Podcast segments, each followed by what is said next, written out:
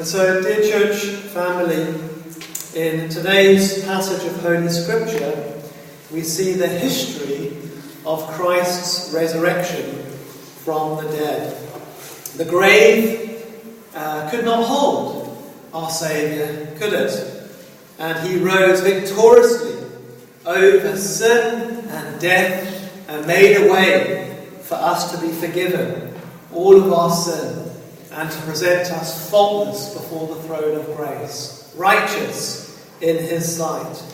And so we come today not to worship a dead Saviour, but one that is risen, a risen Saviour who ever lives to intercede for his people. Christ's disciples witnessed and saw alive he who only a few days earlier great multitudes saw dying and died. Great multitudes from all around the world witnessed the Lord Jesus Christ die on that cross of Calvary. And here we see in today's passage of Scripture how the Lord revealed Himself to His true blood bought children. How He lives now, who was once dead and he, as it were, reveals himself secretly to his people and shows them the proof of his love to them. The Apostle Peter puts it well when he says in 2 Peter 1.16, For we have not followed cunningly devised fables, where we made known unto you the power and coming of our Lord Jesus Christ, but were eyewitnesses of his majesty. They beheld the Son of God, full of grace and truth. They heard, didn't they? That voice coming from heaven. This is my beloved Son, in whom I am well pleased. They saw the, the, the eternal Word become flesh. They saw the Prince of Glory. They saw His majesty. They heard the words of eternal life, the words that brought dead back to life, the blind to see again, those who were dying of infirmity to be made whole again. He commanded by his words, and people obeyed. They beheld his majesty. They beheld the only begotten of the Father. And isn't it amazing that the Christian faith is built upon this small band, the testimony of this small band of poor fishermen and people who, who really were outcasts in society, like publican. And this small band, as it were, the Lord was pleased to set uh, his love upon and to utterly change the world, as it were, from this small band. And although we are a small band here, let us take courage, and that, that although we are weak, as it were, the Lord can mightily use us for His glory and for His heavenly purposes. And so today I would like really to bring comfort to any troubled minds here and broken hearts amongst us, and any who come to listen to today's sermon with the precious words which the Saviour said to his disciples in verse 19. He said these profound precious words. And of course, the timing of them was providentially perfect. Peace be unto you. Peace be unto you. These are the first words which the Saviour said collectively to the body of believers, as it were, corporately. Peace be unto you. Now, friends, before we look at these precious words that the Lord spoke to his true blood bought children, I must ask you a question as I ask myself the same question. Do you, do I, do we have peace with God? Do you have peace with God? I do not say, Are you at peace with God? because one can think that they are at peace with God without actually having God's divine peace, that heavenly peace, really, that gives complete perspective in life. It's a, a, a, a eternal peace. It is not a temporary peace. And so one can think they're at peace without actually knowing God's peace within them. And of course, such was the condition in Jeremiah's day. Hence, of course, he was called, wasn't he? The weeping prophet. Not many people were converted in Jer- Jeremiah's day. In fact, many, sad to say, of God's messengers, whether they were priests or prophets, had become completely worldly, as it were, and did not sufficiently warn the people. Hence the words of Jeremiah in 6, uh, Jeremiah 6.14. They have healed also the hurt of the daughter of my people slightly, saying, Peace, peace, when there is no peace. You see, the prophets and priests of that day, many of which became incredibly worldly and incredibly covetousness, covetous, and they gave the people at large a false sense of peace. Hence the words of Jeremiah. A false sense of security. They did not sufficiently warn the people from the Word of God simply because they themselves had become too worldly and covetous, as it were. And such, such, friends, is the days that we're living in, isn't it? Many, many churches, many church leaders have been completely, sad to say, been given over to worldliness and covetousness, insomuch that they have no desire, really, to present Christ's church as a chaste bride, as it were. They do not sufficiently warn the people of God. And hence the words of Jeremiah 6:13 in the previous in the verse before that. For from the least of them even unto the greatest of them everyone every one is given to covetousness. And from the prophet even even the priest everyone dealeth falsely. And so let me ask that question once again. Do you and do I do we have peace with our God. The peace, of course, which God gives and must give is not that which the world gives. A lot of people get tangled up with that. It's not something which can be manufactured, it's not something which can be gotten by intellectual assent. It's something which only God can give. The world and the people of the world cannot give the peace which only God can give. In fact, Christ said himself, didn't he? In John 14 27, Peace I leave with you. He's saying this to his disciples, of course, before that great act of passion and love. Peace I leave with you. My peace I give unto you. Not as the world giveth, give I unto you. Let not your heart be troubled, neither let it be afraid. Peace I leave with you, my peace I give unto you, not as the world giveth. This peace only comes from the Saviour. It really is a peace that puts everything in life into perspective.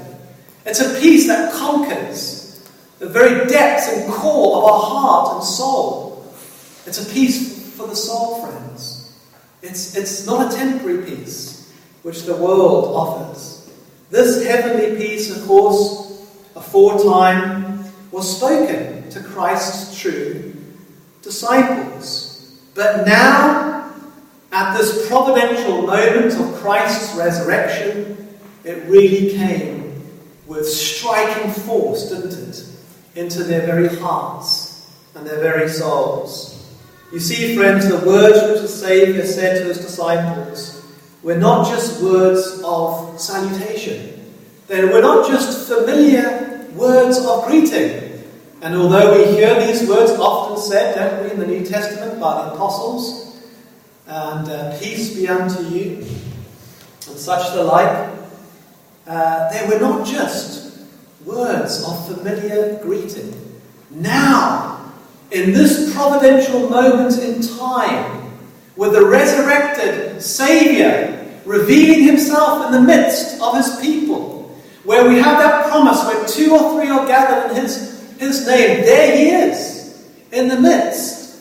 And there he is, isn't he? And the peace which he speaks about to them, dear beloved, came with great power, didn't it? Great power into their hearts and into their souls. The, the, the words which the Lord spoke of, peace be unto you, were more than a familiar greeting. They were a solemn and a very powerful benediction, conferring and commanding upon them all the heavenly fruits and blessings of a risen Saviour.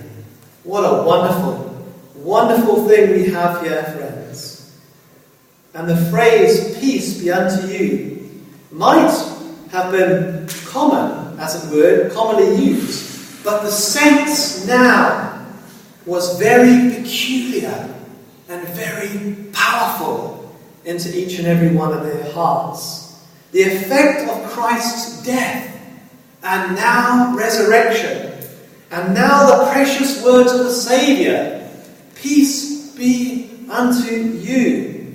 Commanded instantly that heavenly peace for the soul, which they so desperately needed, and of course, which they forsook all to, to take up the cross and to follow Christ. And so we see in verse 20, don't we, how that Christ showed them the proofs of his love Verse 20 reads, And when he had said so, so said, he showed unto them his hands and his side. Then were the disciples glad when they saw the Lord. And so, when the Lord revealed himself miraculously, of course, in, in, in, in completely in the flesh, as it were, in the body, and revealed himself in the midst of them, and showed, showed them his hands where those giant pegs had been nailed through his hands and his feet. And as it were, he shows them his hands. This is how much I have loved you. This is what you mean to me now. Showed him the pierce on the side. Of course, the scriptures then would have become flooding into their hearts. It, it would have been revealed unto them. There was an element of uncertainty in their hearts. But when they saw uh, physically the Lord, He showed them the proofs of His love, that He was alive and how much He loved them, that He was willing to love them even unto death, as it were. Greater love have no man than this than a man laid down his life for his friends. And Christ laid down his perfect holy life for us while we're yet sinners, didn't he? And so, friends, we see here this is really what made the disciples glad. But it was the words, it was the words of Christ, again in verse 22, which he says, Peace be unto you again. There, there is a highlighting here of the same words that whenever we come to a passage of Holy Scripture and it emphasizes a particular passage, it should really prick our ears. God's trying to tell me something here. It's emphasizing a passage here. In fact, these words, when the Lord Jesus said them again, peace be unto you, they were met directly with the quickening power of the Holy Spirit And we see that evidence in verse 22, don't we? Verse 22 of God's precious word says, And when he had said this, said what? Peace be unto you. The second time. The emphasis upon that. He breathed on them and said unto them, Receive ye the Holy Ghost. When he had said this, that is the word of the living God. Peace unto you. It was met by the quickening power of the Holy Spirit into the very depths, the very core of their being.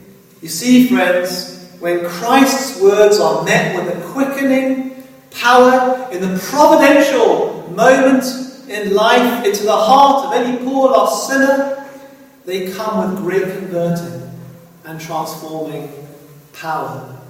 You know, I, for many years, went to church. My mum took me to church. I was under the gospel many, many times. Uh, but I could say, I could put my hand up, that at that, those times I was never converted. Uh, I wouldn't say I was a terrible person. Uh, I didn't give my mum a hard time in going to church. I actually wanted to go. But I was never converted, you see. The things of Christ never became real to me. His words ne- never really, never really penetrated right through to the soul.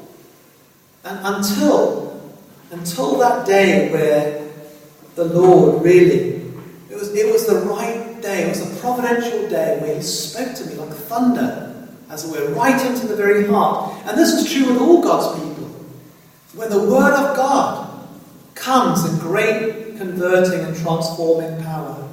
And just think about the context here in which this is written in.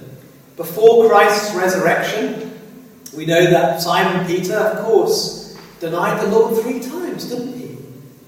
He said, I'll never leave you, Lord. He thought, well, maybe others would leave him, but I love you. I'll never forsake you, as it were. And of course, the Lord uh, showed him the weakness of this self confidence, didn't, didn't, he? And what happened? Well, Peter denied the Lord three times. And he did so vehemently. He even swore, didn't he? Uh, and when that cock crowed thrice, as it were, and he remembered what did he remember? The Word of God. He remembered the words of Christ, as it were. It was, he remembered what the Lord had said. And the Lord looked at him, of course, with those eyes and that heart of pity and compassion, still loving him, as it were. And of course, this brought Peter to uh, repentance, as it were, and deep deep weeping, for, um, deep weeping. And what about the other disciples? They did not do so much as, as Peter did, as it were. And so the words that we have here are quite remarkable, aren't they? You would have thought when the Lord revealed himself in the midst of the, his disciples, he says, why, why, why did you forsake me, Peter? Why did you, you, why did you and you said that you would, you would never leave me. You said that you'd be there for me.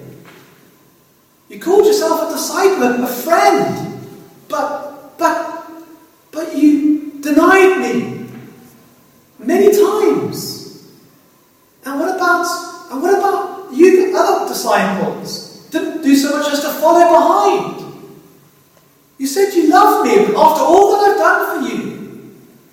After everything that I've done.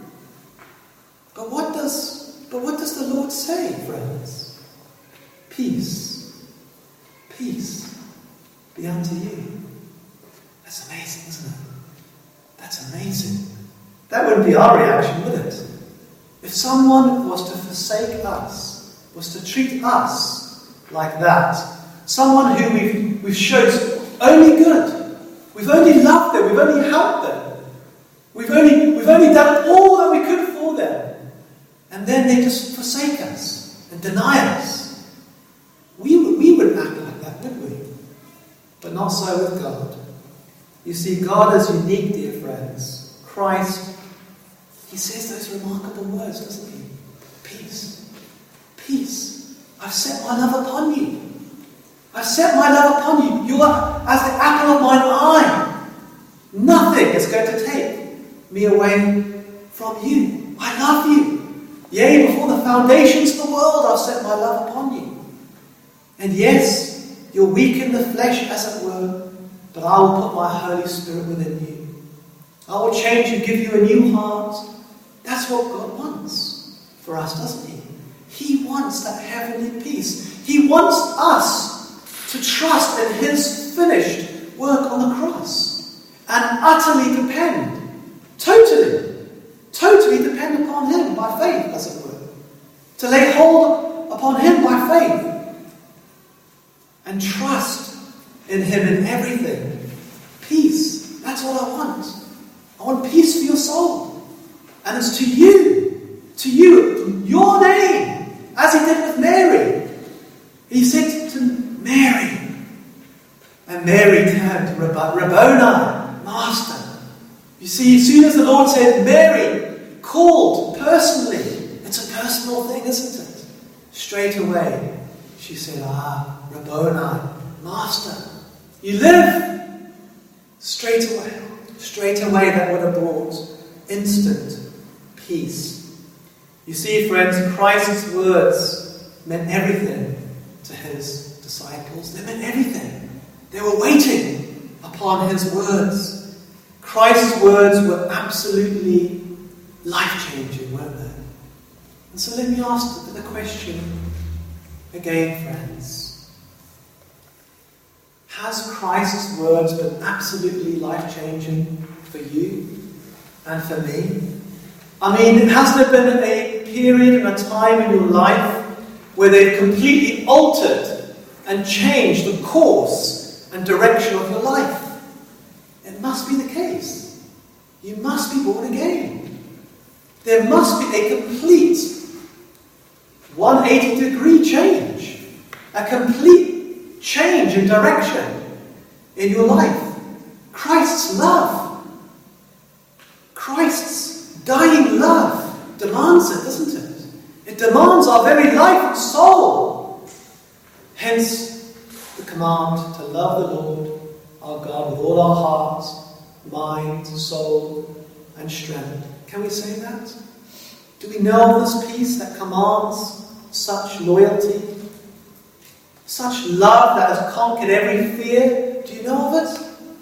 Do I know of it? Has there been a time in my life and in your life where that, that peace of God has come flowing in like a mighty wave, cleansing and, and the Holy power of the Holy Spirit bursting forth, as it were, into the vessel, cleansing us?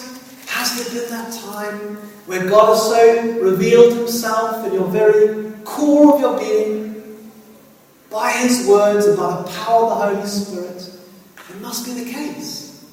There must have been a time where we change. There's, there's a complete altering. And we see this with the New Testament church, don't we? We see the effect the words of God and the Spirit of God had upon the early believers, with all their fears, with all their persecution, with all their doubts. We see the complete change it's had. A complete uh, altering, a complete new course in life. Those who were fishers, fishermen, became fishers of men, fishers of souls. There was a complete change, wasn't there? You see, friends, from that day onwards, Christ's disciples were completely and utterly dedicated to Him. Complete dedication. What about you? And what about me? Are we completely dedicated to the Lord? Are we completely dedicated to the Lord? In all our decisions in life, do we bring them to God? Do we trust in Him utterly for everything in life? Or are we still leaning upon the arm of flesh? upon what our culture says for us to do, upon the Hollywood ideals. We're still, still trying to make our own course, our own way in life. Well, we see here, don't we, Christ's words, how they took effect upon his true people here, and how they became completely and utterly dedicated to him, consecrated for the Lord. And so, friends, please don't say, if there's any amongst us that are in such a condition, and you don't know of such heavenly peace, please don't say, peace, peace to your soul, when there is no peace. You're doing yourself a great misfavor. You're being deceived if you don't know of such truths in the very core of your body that you're dedicated to the Lord, that there's been that time and period in your life where you've changed and Christ's words have meant everything to you. Don't deceive yourself and say, peace, peace, when there is no peace. Don't do it. Because you're doing yourself a great misfavor. Because a great part of one's salvation, or the quick, or getting to one's salvation, is understanding that the peace we need is not of this world. We cannot manufacture our salvation. We cannot do certain things to get our salvation. It must be from the Lord. We must be made completely dedicated to Him. We must be born again. If Christ's dying love and His precious words do not move your heart and your very core of your being to live for Him, and be dedicated solely for His heavenly causes. Don't say peace, peace to your soul. When there is no peace, don't do it. You're better to say, I need this peace. I must have this peace. I must be made dedicated so I have this new desire. So I'm completely dedicated to the Lord. Don't say peace when you know there's no rain reigning peace in your heart from the Lord. That there's still a, a raging of the waves in your heart for the things of this world. That Christ's words have not calmed the passions of your very heart and your very soul. That the waters are still raging, as it were. The earth is still being brought up. And the reflection of the water is still mixed with the world and not reflecting Christ because you know deep down, you know deep down that the peace that you have is of your own doing and not of Christ's. Don't say peace, peace, when there is no peace, friends. If the Christian Sabbath, like we see here with the new disciples, is not a peculiar special day for you. A day where we come and we worship the Lord God in spirit and in truth, not in a legal sense, but, but out love. We're dedicated to the Lord. We make every effort to worship God, to be around His people, to strengthen the hand of God's people, to support the gospel ministry. If if the Christian Sabbath is the Lord's Day, and such gatherings are not special to you, you do not love them, like we see with the, the, the early Christians here, don't say peace. Peace to your soul. Don't do it. Like I said, you're doing yourself a great misfavor if you do not love what God loves. Because only when you've got this peace, you love. You love God's days. You love God's people. You love God's causes. Don't do it. Don't say peace. Peace where there is no peace, friends.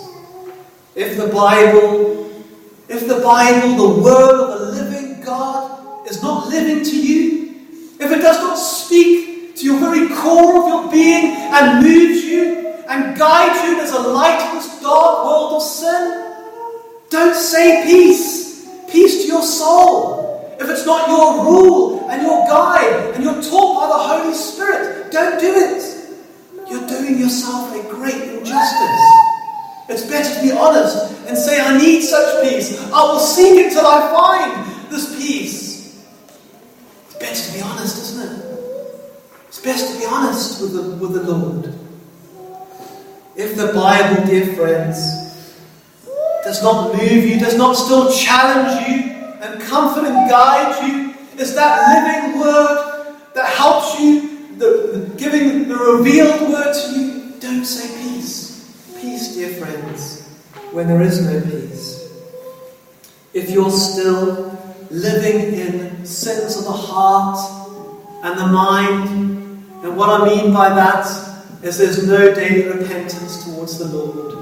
You're still breaking, breaking the commandments with abandon. I'm not talking outwardly, because anyone can put up a show outwardly. I'm talking in the heart. I'm talking in the mind. I'm talking what God sees. He sees the heart. If you're still breaking the, the commandments, breaking God's laws with, with abandon in your heart and in your mind, holding on to secret sin, the deadlock of sin hasn't been broken, the pattern of sin in your heart and your mind hasn't been broken, and sin hasn't become exceedingly sinful in your very heart and the very core of your being, then don't say peace. Peace to your heart and to your soul. If you know no reigning peace and grace in your heart, don't do it friends, if you don't mourn over sin and know of that godly repentance and sorrow and the joy that comes through true repentance and faith and a mourning and a hating of sin and a, and a cleaving to the Lord, well, don't say peace, friends, when there is no peace. If you have no desire for lost souls, as we see with the New Testament believers. If you have no desire to see other precious souls being forgiven, and it's just about you and your lot and about your life, as it were, it's not about Christ, it's not about his resurrection, it's not about him, it's all about you, and you have no love for the Lord and his causes, dear friends, it is more than likely that you're still in your sins. That's the reality of it. A true marker of grace is are those who have a desire to see precious souls being saved. Christ's resurrection ushered in his kingdom among men. And if you have no heart for his work, and I'm not saying everyone has to be an evangelist or a preacher, but surely we see with the New Testament church, everyone supports and strengthens the hand of God's people. They make every opportunity to be in God's house, every opportunity to support and live for the Lord, and to be dedicated to the Lord. If you have no heart for the gospel and to see souls saved, dear friends, do you really know the King? Are you, are you truly a citizen of heaven if you yourself have no love, no, no no desire for the lost. It's, it's telling, isn't it, that you might be lost yourself. Let, let, let us all examine our own hearts, dear friends, if this be the case. Do you notice, dear friends, Christ only revealed himself to his true disciples. As Joseph did, likewise, when in Egypt, didn't he? Joseph, we know, was a type, was a picture of Christ. Joseph revealed himself. He told all the Egyptians, as it were, to go out, and so that he could be alone and reveal himself, as it were, to his brethren. Christ does it as well. He reveals himself personally, secretly, in the, in the depths of the hearts to his people. Do you have a personal relationship with your Maker? through Christ, dear friends. It must be, it must be the case. And that relationship must be first. It must be first. Is God your Father? Can you call him my Father? My God. He's mine. He belongs to me. The Lord says, Say to my brethren, Your God, your my Father, your God. There's an ownership here, isn't there? We now belong to Him. We're now in His heavenly home, His heavenly family. can you call him my Father? You see, before I was converted, God wasn't my tender, loving Father. I actually saw God in a in a in a, a con, condemnation type of way. I was, I was in fear really over God.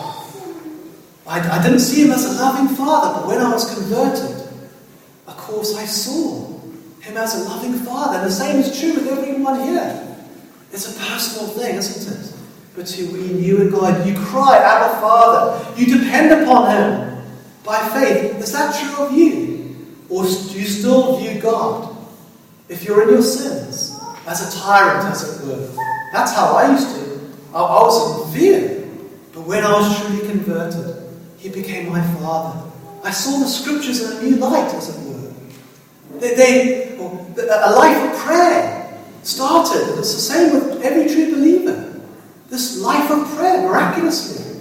You see people in a different light, don't you, dear friends? And this is true. When the peace of God comes flooding in to any heart and any soul.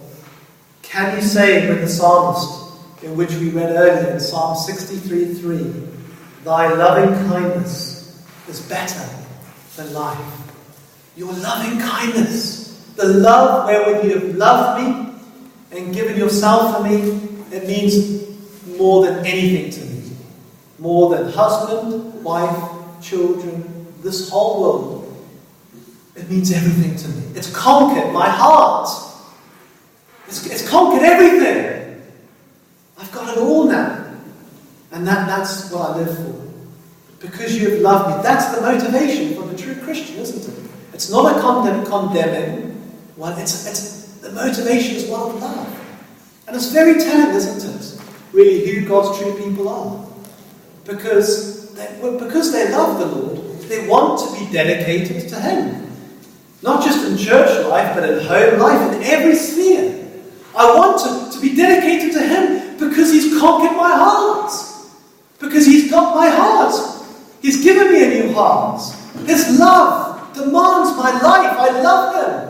His peace reigns. I'm no longer under the condemnation of sin anymore. I love Him. His loving kindness is better than life. If I was to die this day, I know I'd be perfectly fine. I'd be ushered in and to be in, in heaven with Him in glory. We could say, like the Apostle Paul did, to, uh, could say, couldn't we? To die is gain. It's gain. Isn't it, dear friends? Has there been a divine calling and new birth in life, in your life?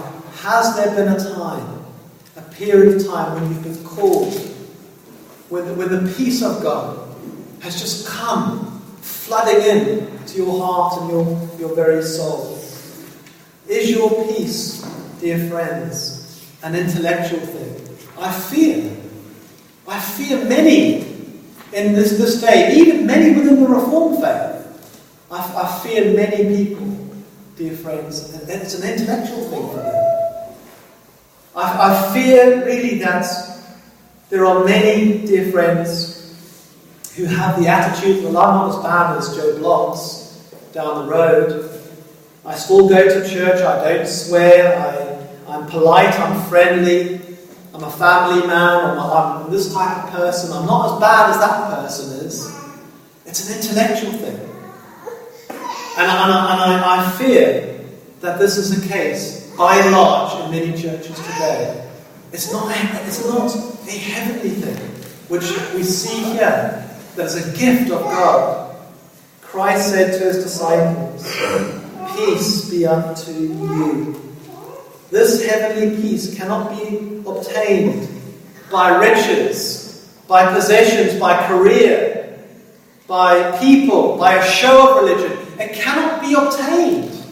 You see, the world seeks peace. Well, only if I get this latest gadget or get this person in my life, then I, will have some element of peace and security.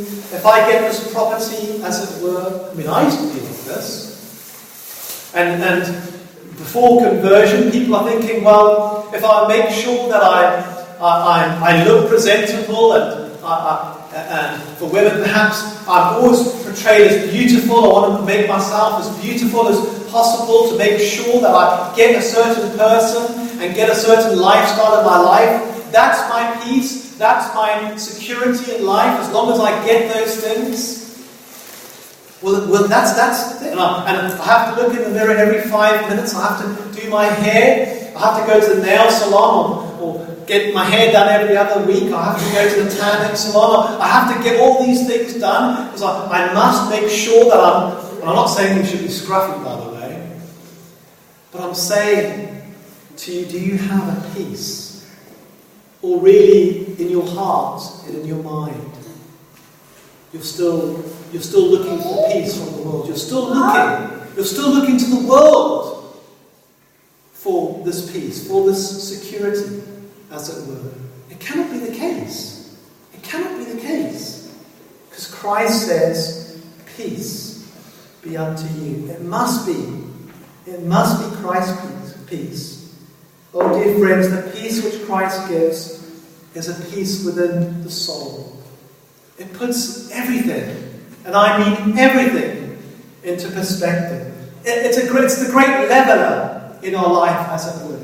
It's the turning point. It's the new start in our life. We become a new creature. All things pass away. The things of this world become dim. And the things of Christ and eternity, well, we long for them, don't we? We long to please the Lord. We long to live for the Lord. Although we may fail Him, we long to be like Him, don't we? It's a peace which can never be obtained by works. Never. People try to do it by works. Well, if I if I do this and I do that, then the Lord will be happy with me. Not the case, biblically speaking. It's a free gift, not of works, lest man should boast. If we come as a hell deserving sinner and understand that I am a sinner, every day I've broken God's commandments in my heart and in my mind, I deserve hell. And as when we come as a sinner to Jesus and say, Lord, only you can give me peace, peace in my heart and my soul, change me from the inside out like a butterfly once a butterfly, a caterpillar is earthbound, as it were, thinking on the earth, crawling upon the earth. It's a bit like an unconverted sinner.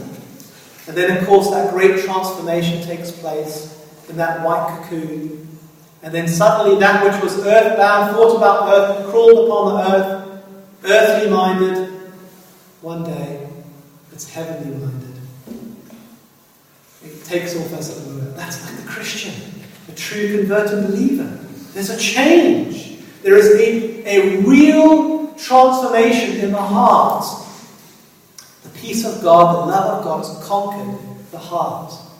There's a real, tangible change in one's life. It's a peace that Jesus Christ lives, doesn't it? You believe in the depths of your heart that the Son of God is real and that the work He did on the cross of Calvary was for you. He, your name, your name was written upon his heart. And that when he died on the cross, that when he suffered those nails to be pegged through his hands, when he bore the punishment of his Father upon that cross, he had your name upon his heart, upon, upon his mind. He was thinking upon you. His thoughts the multitude of them were towards you. He loved you so much. This love, friends, moves us. Moves our very core of us, doesn't it? When it takes effect by the Holy Spirit. It's a peace that utterly, utterly believes that Jesus Christ died for every single one of our sins past, present, and future. Every single one. I remember the day, and I'm sorry, forgive me for referring to myself, but I, I do so as a testimony of, of, of Christ. Nothing in me, uh, and I say that honestly, that I know there was nothing in me, but I, I know the day that the Lord came into my heart, I, I knew that day that every single sin had been forgiven me. and yes, there were mysteries. There were mysteries.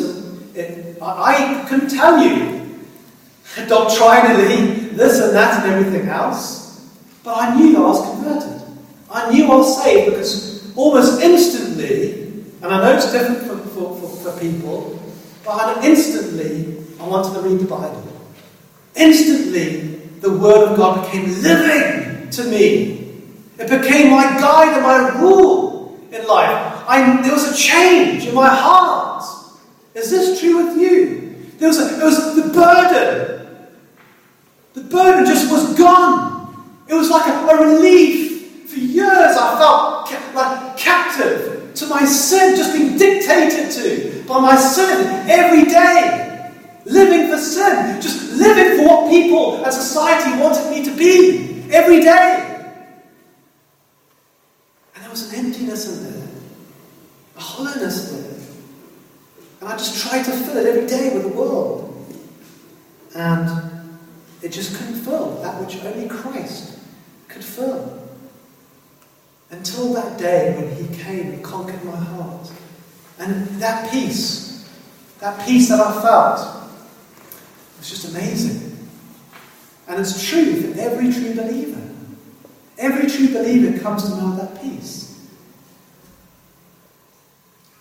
This is a lasting peace, isn't it, friends? It's an, it's, a, it's an eternal peace. It's not like the worldling's fading peace, isn't it? It's, it's, not, it's not a fading peace. It can never fade away. There is now, now no condemnation to those who are in Christ Jesus. You're no longer. You no longer fear death or hell or the consequences of even inbred sin. You're in Christ. He has dealt with all of your sin. This can only happen, of course, when you truly, by the Spirit of God, at the providential time of God, trust in Him. And it is, it is all of our duty here to seek it. We must. We must seek first the righteousness of God. It must, we must sincerely do it until we know that where will we go from the words of life. A peace that knows that God loves you and cares for you is so precious, isn't it? That knows that God loves you and cares for you. You're as the apple of his eye. He loves you that he gave himself for you and that he suffered for every sin. I mean, just think about that. Think about when you do someone wrong or someone does you wrong. And perhaps you forgive them, but then they do it again. And you forgive them and they do it again. But imagine a lifetime sin. Sin in the heart, sin in the mind, sins of omission, outward sins, sins of action. All the sins. A lifetime of every single sin of all the people who would, who, who would who will come to trust in Christ. That's what he bore on the cross of Calvary. And he was able to do it because he was fully God and fully man. He bore away our sin. His soul was made a sacrifice for sin. His soul amazingly endured an eternity of hell. Amazingly on that cross. The whole world went dark because he was suffering the separation from his own Father who he spent sweet community, uh, communion with. And then on that cross, separated. Why? Because the, the white, blemishless Lamb of God was made black, was made sin who knew no sin, that we might be made the righteousness of God in Him. These things are amazing. These things are a mystery to us, aren't they? A peace really that knows that God is sovereign over your life. Do you have that peace? A peace that knows that God is sovereign over every part of your life. You don't have to fear this or that. You can just commit it to the Lord and live in obedience and faith in His words and in His promises. And He promises, He promises that He will help you. Oh, dear friends, such a peace. Such a peace because demands our very souls. Do you have such a peace, dear friends? Can you truly know? Can you truly know of such a peace? You can truly know of such a peace when you come as a sinner to Jesus. And you believe that when Jesus died, he died personally for every single sin on the cross of Calvary for you. And that you believe that he has risen over victory over your sin and death, and has taken your hell, and has paid the full cost of your sin. And now you're justified in him, and the Holy Spirit will sanctify you for the rest of your life. Do you believe it? Oh, friends, believe it. Knock and the door shall be open. Seek and ye shall find. Amen.